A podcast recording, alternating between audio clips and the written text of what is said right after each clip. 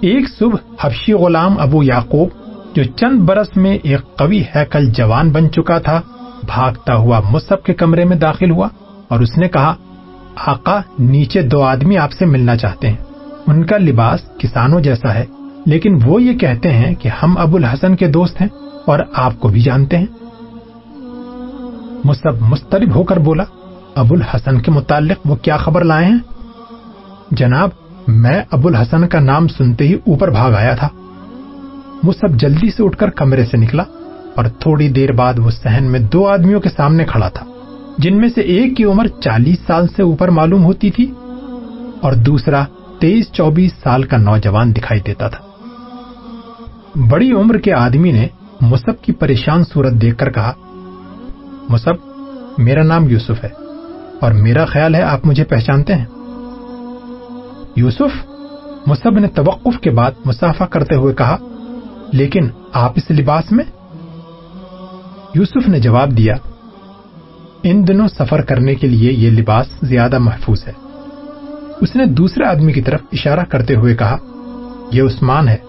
مصحف نے عثمان سے مسافہ کرنے کے بعد ہچکچاتے ہوئے پوچھا، خدا کے لیے سب سے پہلے مجھے یہ بتائیے کہ آپ ابو الحسن کے متعلق کیا خبر لائے ہیں؟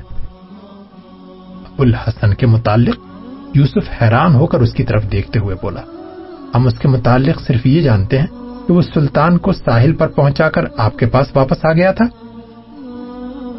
مصب نے مایوس ہو کر کہا، تو آپ کو یہ معلوم نہیں کہ وہ کہاں ہے؟ بالکل نہیں۔ سلطان نے مجھ سے اس کا ذکر کیا تھا کہ عبداللہ کا بیٹا ابو الحسن زخمی حالت میں ان کے پاس آیا تھا۔ وہ یہ بھی کہتے تھے کہ اس نے غرناتا کے راستے میں وزیر ابو القاسم کو اپنی آنکھوں سے قتل ہوتے دیکھا تھا اور سلطان نے اسے اپنے پاس ٹھہرا لیا تھا۔ پھر چند دن بعد جب سلطان نے ہجرت کی تو وہ انہیں ساحل ہی پر چھوڑ کر واپس آ گیا تھا۔ ملکہ نے میری بیوی کو بتایا تھا کہ اس کی شادی آپ کے خاندان کی ایک نیک دل لڑکی سے ہونے والی تھی اور انہیں یہ امید تھی کہ شادی کے بعد وہ اپنی بیوی کے ساتھ مراکش پہنچ جائے گا۔ لیکن آپ بہت پریشان معلوم ہوتے ہیں مصب نے کہا معاف کیجیے مجھے یہ بھی احساس نہیں ہوا کہ آپ یہاں کھڑے ہیں۔ تشریف لائیے، ہم اطمینان سے باتیں کریں گے۔ تھوڑی دیر بعد وہ بالائی منزل کے ایک کشادہ کمرے میں بیٹھے ہوئے تھے اور مصب انہیں ابو الحسن کی سرگزشت سنا رہا تھا۔ سعاد اور اس کی خالہ برابر کے کمرے میں ایک نیم و دروازے کے پیچھے کھڑی تھی۔ آخر میں یوسف نے پوچھا، آپ کو یقین ہے کہ وہ زندہ ہے؟ مصب نے جواب دیا، مجھے تو یقین نہیں۔ لیکن سعاد کو یقین ہے کہ وہ ضرور واپس آئے گا۔ یہی وجہ ہے کہ ان گنت خطرات کے باوجود وہ یہاں سے ہجرت کرنے کے لیے تیار نہیں۔ حارث نے آپ کو یہ نہیں بتایا کہ نصرانی اسے کہاں لے گئے ہیں؟ نہیں، وہ ہمیشہ مجھے یہ کہہ کر ٹال دیتا ہے کہ ڈان لوئی اسے کسی دن ضرور رہا کر دے گا۔ میں اس بات پر اصرار نہیں کرتا کہ وہ کہاں ہے، کیونکہ اگر مجھے معلوم بھی ہو جائے تو بھی میں اس کے لیے کچھ نہیں کر سکتا۔ اگر وہ حارث کے قلعے کے کسی تہ خانے میں پڑا ہوا ہو، تو بھی میں اس کی مدد نہیں کر سکتا۔ یوسف نے کہا، وہ قلعہ ہم راستے میں دیکھ چکے ہیں، اور اگر اس بات کا ذرا بھی شک ہو کہ ابو الحسن وہاں ہے، تو ایک ہفتے کے اندر اندر وہ اور آپ کے سب گھر والے ہمارے ساتھ جہاز پر مراکش کر رخ کر رہے ہوں گے۔ وہ الفجارہ میں نہیں ہے۔ نصرانی اسے کسی ایسی جگہ لے گئے ہیں جہاں ہماری رسائی نہیں ہو سکتی۔ اور حارث قسمیں کھاتا ہے کہ اسے کچھ معلوم نہیں۔ اچانک سہاد چہرے کا نقاب درست کرتی ہوئی کمرے میں داخل ہوئی اور اس نے کہا، حارث کو ہم سچ بولنے پر مجبور نہیں کر سکتے۔ لیکن ابو الحسن کے متعلق حارث سے پوچھے بغیر بھی یہ معلوم کیا جا سکتا ہے کہ وہ کہاں ہے انہیں سلطان کے ایک نوکر پر شبہ تھا۔ وہ نصرانیوں کا جاسوس ہے اور جب ابو الحسن سلطان کو ساحل پر پہنچا کر واپس آئے تھے، تو وہ ان کے ساتھ تھا۔ اس کا نام ابو عامر ہے۔ اور حارث نے سلطان کے کئی اور نوکروں کی طرح اسے بھی ملازم رکھ لیا تھا۔ وہ قلعے میں کام کرتا ہے، لیکن اس کا گھر پاس ہی ایک گاؤں میں ہے۔ میں ابو یعقوب سے اس کے گھر کا پتہ معلوم کرنے کے بعد اس کی بیوی کے پاس گئی تھی۔ اور پھر وہ میرے پاس یہ اطلاع لے کر آئی تھی کہ ابو الحسن زندہ ہے۔ لیکن اس کے خاوند نے اسے یہ نہیں بتایا کہ وہ کہاں ہے۔ اس کے باوجود مجھے یقین ہے کہ وہ بہت کچھ جانتا ہے۔ ابو الحسن کی گرفتاری کے بعد وہ چند ماہ کے لیے لاپتہ ہو گیا تھا اور اس کی بیوی کو بھی اس بات کا علم نہیں کہ وہ کہاں گیا تھا۔ میرا تو خیال ہے کہ اس سے اچھی طرح پوچھنے کی کوشش کی جائے، لیکن خالو جان یہ کہتے ہیں کہ اگر وہ جاسوس ہے تو اس سے کوئی بات کرنا سود مت نہیں ہوگا۔ مصب نے کہا، میں واقعی یہ بات محسوس کرتا ہوں کہ اگر اس نے ابو الحسن کو گرفتار کروایا ہے تو اس کا پیچھا کرنے سے ہم سب پر مصیبت آ جائے گی۔ سہاد کا اس کی بیوی کے پاس جانا بھی مناسب نہ تھا۔ ابو یعقوب کون ہے؟ یوسف نے سوال کیا۔ مصب نے جواب دیا، وہ ہمارا ایک انتہائی وفادار نوکر ہے۔ یوسف نے سواد کی طرف دیکھا اور کہا، بیٹی بیٹھ جاؤ۔ اگر حارث یا اس کے کسی نوکر کو یہ معلوم ہے کہ ابو الحسن کہاں ہے، تو ہم اس کا پتہ لگائے بغیر واپس نہیں جائیں گے۔ پھر اگر اس کے قید خانے تک میری رسائی ہو سکی، تو اس کی رہائی کی پوری کوشش کی جائے گی۔ اور اگر اسے کسی ایسی جگہ بھیجا جا سکتا ہے جہاں ہم فوراً نہ پہنچ سکیں، تو ہمیں کچھ عرصہ انتظار کرنا پڑے گا۔ ہم بہت جلد واپس جا رہے ہیں اور اب حالات پر منحصر ہے کہ ہم کتنی جلدی ابو الحسن کی رہائی کی مہم کے لیے تیار ہو سکیں گے۔ سواد کی آنکھوں میں تشکر کے آنسو جھلک رہے تھے۔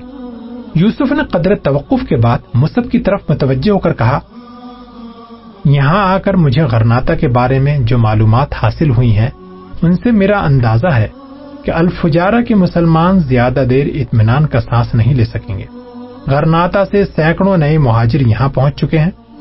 ان حالات میں میرا مشورہ یہی ہے کہ آپ ہمارے ساتھ چلیں۔ آج سے سات دن بعد ہمارا جہاز پہنچ جائے گا۔ سعاد اپنے آنسو پوچھتے ہوئے بولی، مجھے یقین ہے کہ وہ یہاں ضرور آئے گا اور میں مرتے دم تک اس کا یہیں انتظار کروں گی۔ عثمان جو اب تک خاموش بیٹھا ہوا تھا مصب سے مخاطب ہوا۔ آپ ابو یعقوب کو یہ ہدایت کر دیں کہ ہمارے کہنے پر عمل کرے۔ انشاءاللہ اللہ رخصت ہونے سے پہلے ہم آپ کو یہ بتا سکیں گے کہ ابو الحسن کہاں ہے اور اس کے دوست کب اور کس حد تک اس کی مدد کر سکتے ہیں۔ اگر آپ کو اس بات سے کچھ تسلی ہو سکتی ہے تو میں یہ بتا سکتا ہوں کہ ابو الحسن کا ایک بہی خواہ بحر روم میں ترکی بیڑے کے امیر البحر کا ایک نائب ہے اور اندر کے ساحلی علاقے کی کوئی آبادی ہمارے جنگی جہازوں سے محفوظ نہیں۔ سعاد نے پر امید ہو کر کہا، ابو یعقوب کے متعلق آپ مطمئن رہیں، وہ ہمارے لیے بڑی سے بڑی قربانی بھی دے سکتا ہے۔ چاند کی دسویں رات تھی، غروب آفتاب سے ایک ساتھ بعد ابو عامر حسب معمول اپنے کام سے فارغ ہو کر قلعے سے نکلا اور اپنے گاؤں کی طرف چل پڑا۔ ہوا خوشگوار تھی اور اس نے کچھ دیر آہستہ آہستہ گنگنانے کے بعد کوئی گیت گانا شروع کر دیا۔ اس کی رفتار کبھی تیز اور کبھی سست ہو رہی تھی۔ نصف گھنٹے بعد اس نے گاؤں کی ایک کشادہ گلی کے بائیں ہاتھ پہلے مکان کے دروازے پر دستک دی۔ کسی نے اندر سے کنڈی کھولی اور اس نے اندر داخل ہوتے ہی کہا امارا مبارک ہو۔ حارث نے وعدہ کیا ہے کہ جب مصحف ہجرت کرے گا تو ابو القاسم کی زمین کی تقسیم سے ہمیں بھی حصہ ملے گا۔ اچانک یوسف نے اپنے آہنی ہاتھوں سے اس کا گلا دبوچ لیا اور اسے امارا کے بجائے باروب مردانہ آواز سنائی دی۔ مصب ابھی ہجرت نہیں کرے گا۔ خوف اور اپنے گلے پر آہنی گرفت کے باعث اس کے حلق سے کوئی اور آواز نہ نکل سکی۔ وہ اپنے سامنے ایک دراز قامت آدمی کو دیکھ رہا تھا۔ یوسف نے اپنے ہاتھوں کی گرفت قدر ڈھیلی کرتے ہوئے کہا، تم ہماری حراست میں ہو۔ اگر چلانے کی کوشش کی تو تمہاری پہلی چیخ آخری چیخ ہوگی۔ اس نے سہمی ہوئی آواز میں کہا، میری بیوی اور بچے کہاں ہیں؟ وہ گاؤں سے باہر تمہارا انتظار کر رہے ہیں۔ اگر تم ان کی زندگی چاہتے ہو تو ہمارے ساتھ چلو۔ لیکن آپ ہیں کون اور کیا چاہتے ہیں؟ یوسف نے اسے جھنجھوڑنے کے بعد اپنا خنجر نکال کر اس کی گردن پر رکھتے ہوئے کہا، بے وقوف، آہستہ بولو۔ ورنہ یہ خنجر بہت تیز ہے۔ اگر تمہیں اپنی جان عزیز نہیں، تو اپنی بیوی بچوں کی سلامتی کے لیے میرے ساتھ چلو۔ ہم کسی محفوظ جگہ پہنچ کر تم سے چند باتیں پوچھنا چاہتے ہیں اور تمہاری زندگی کا انحصار اس بات پر ہوگا کہ تم کس حد تک سچ بولتے ہو۔ تمہاری بیوی اور بچے بہرحال محفوظ رہیں گے۔ ہم انہیں تمہاری جرائم کی سزا نہیں دیں گے۔ ابو عامر خاموشی سے ان کے ساتھ چل دیا۔ یوسف نے ایک ہاتھ سے اس کا بازو پکڑ رکھا تھا۔ گاؤں سے باہر نکل کر یوسف نے ادھر ادھر دیکھ کر کہا، ابو عامر، اب تمہارے اطمینان کے لیے میں تمہیں یہ بات بتا سکتا ہوں کہ تمہاری بیوی اور بچے اس وقت اس آدمی کی پناہ میں ہیں جو اپنی شادی کے دن گرفتار ہوا تھا۔ اور ایک طویل قید کا اس پر اتنا اثر ہوا ہے کہ وہ کسی شوہر اور بیوی کی جدائی برداشت نہیں کر سکتا، ورنہ اس وقت تم زندہ نہ ہوتے۔ ابو الحسن اس نے تڑپ کر کہا، لیکن لیکن وہ تو ہاں ہاں تم خاموش کیوں ہو گئے؟ شاید وہ تمہیں یہی بتانے آیا ہو کہ وہ قید سے کیسے فرار ہوا اور یہاں کیسے پہنچ گیا۔ اور کسی کے خوف سے تمہارے گھر میں بات کرنا مناسب نہ سمجھتا ہو۔ اب مصب کے گھر جانے کے بجائے سیدھے تمہارے گھر آئے ہیں۔ لیکن مصب کے گھر کا راستہ تو دوسری طرف ہے۔ آپ مجھے کہاں لے جا رہے ہیں؟ بے وقوف۔ ابو الحسن مصب کے گھر جانے سے پہلے یہ تسلی کرنا چاہتا ہے کہ تم اسے دوبارہ تو گرفتار نہیں کروا دو گے۔ میں تم سے یہ بات اس لیے کہہ رہا ہوں کہ تم اس کے ساتھ سوچ سمجھ کر بات کرو۔ اگر تم اپنے جرم کا اعتراف کر لو گے تو ممکن ہے کہ ابو الحسن تمہیں اور تمہارے بچوں کو تمہاری بیوی کے سامنے قتل کرنا پسند نہ کرے۔ ابو عامر نے ڈوبتی ہوئی آواز میں کہا، خدا کے لیے میری مدد کیجیے میں آپ کو سب کچھ بتا دوں گا۔ کیا یہ بہتر نہ ہوگا کہ ابو الحسن کا سامنا کرنے سے پہلے تم مجھے اصل واقعات بتا دو؟ ہو سکتا ہے اپنے جرم کے اعتراف سے تمہاری جان بچ جائے۔ جہاں تک میں سمجھ سکا ہوں، ابو الحسن کی نکاح میں بھی تم ایک چھوٹے مجرم ہو، بڑا مجرم حارث ہے، اور تم اس کے جاسوس ہو۔ ابو عامر نے قدر توقف کے بعد کہا، مجھ سے ایک گنا ہو گیا تھا۔ اور اب میں بہت پچھتا رہا۔ ہوں اگر ڈان لوئی ابو الحسن کو بلنسیا نہ بھیج دیتا، تو میں اس کی بیوی اور مصب کو ضرور اس کے متعلق اطلاع دیتا۔ غرناتا میں شاید کوئی اس کی مدد نہ کر سکتا، لیکن بلنسیا تک اس کی رسائی ممکن نہ تھی۔ اس کا کاؤنٹ ڈان لوئی کی قید سے نکلنا اور یہاں پہنچ جانا ایک معجزہ ہے۔ میں وہ جگہ دیکھ چکا ہوں جہاں اس کے غلام رہتے ہیں۔ میں سمندر کے کنارے اس کا قلعہ اور محل بھی دیکھ چکا ہوں۔ ڈان لوئی کے انتظامات ایسے ہیں کہ کسی غلام کے فرار ہونے کا تصور بھی نہیں کیا جا سکتا۔ تم بلنسیا تک ابو الحسن کے ساتھ گئے تھے؟ یہ ایک مجبوری تھی۔ مجھے حارث نے رات کے وقت یہاں سے ان کی رہنمائی کے لیے روانہ کیا تھا اور وہ مجھے غرناتا لے گئے تھے۔ پھر مجھے ان سپاہیوں کے ساتھ جانا پڑا جو ڈان لوئی کے غلاموں کو ان کی جاگیر تک پہنچانے گئے تھے۔ تم کتنے دن وہاں ٹھہرے تھے؟ مجھے انہوں نے چھ ماہ کے لیے روک لیا تھا۔ تمہیں ڈان لوئی کے قید خانے کا محل وقوع یاد ہے؟ ہاں وہ صرف اس حد تک قید خانہ ہے کہ رات کو دروازے بند کر دیے جاتے ہیں اور سپاہی پہرا دیتے ہیں۔ دن کے وقت کسی کے بھاگ نکلنے کا سوال ہی پیدا نہیں ہوتا۔ اب تک جتنے غلاموں نے بھاگ نکلنے کی کوشش کی ہے، وہ سب پکڑے گئے ہیں۔ میں نے دو غلام ایسے دیکھے ہیں جن کے نصف پاؤں کٹے ہوئے تھے۔ یوسف نے پوچھا، سمندر وہاں سے کتنی دور ہے؟ اس کا محل خلیج کے سرے پر ہے، جو ساحل سے کوئی چار میل تک اندر چلی گئی ہے۔ بلنسیا کی بندرگاہ وہاں سے تین منزل دور ہے۔ غلام اس کے کھیتوں میں کام کرتے ہیں۔ ہاں ابو الحسن نے آپ کو سب کچھ بتا دیا ہوگا۔ ابو الحسن نے مجھے کچھ نہیں بتایا۔ ابو عامر حیرت سے اس کی طرف دیکھنے لگا۔ میں سچ کہتا ہوں، یوسف نے کہا، ادھر دیکھو، اس درخت کے قریب تمہاری بیوی اور لڑکے تمہارا انتظار کر رہے ہیں۔ انہیں یہ سمجھاؤ کہ اگر انہیں تمہاری زندگی مطلوب ہے، تو خاموشی سے ہمارے ساتھ چلتے رہیں۔ آگے بستی سے ان کے لیے سواری کا انتظام ہو جائے گا۔ لیکن آپ نے وعدہ کیا تھا کہ میں سچ بول کر اپنی جان بچا سکتا ہوں؟ میں اپنے وعدے پر قائم ہوں۔ آپ ابو الحسن سے میری جان بخشی کرانے کا وعدہ کرتے ہیں نا؟ مجھے اس کا سامنا کرتے ہوئے خوف محسوس ہو رہا ہے۔ بے وقوف، جب تم ابو الحسن کا سامنا کرو گے تو تم اس کی پناہ میں ہوگے۔ اس وقت تم میری پناہ میں ہو۔ آپ کا مطلب ہے کہ ابو الحسن یہاں نہیں ہے؟ نہیں۔ آپ ہمیں کہاں لیے جا رہے ہیں؟ کسی ایسی جگہ جو تمہارے بچوں کے لیے الفجارہ سے زیادہ محفوظ ہے۔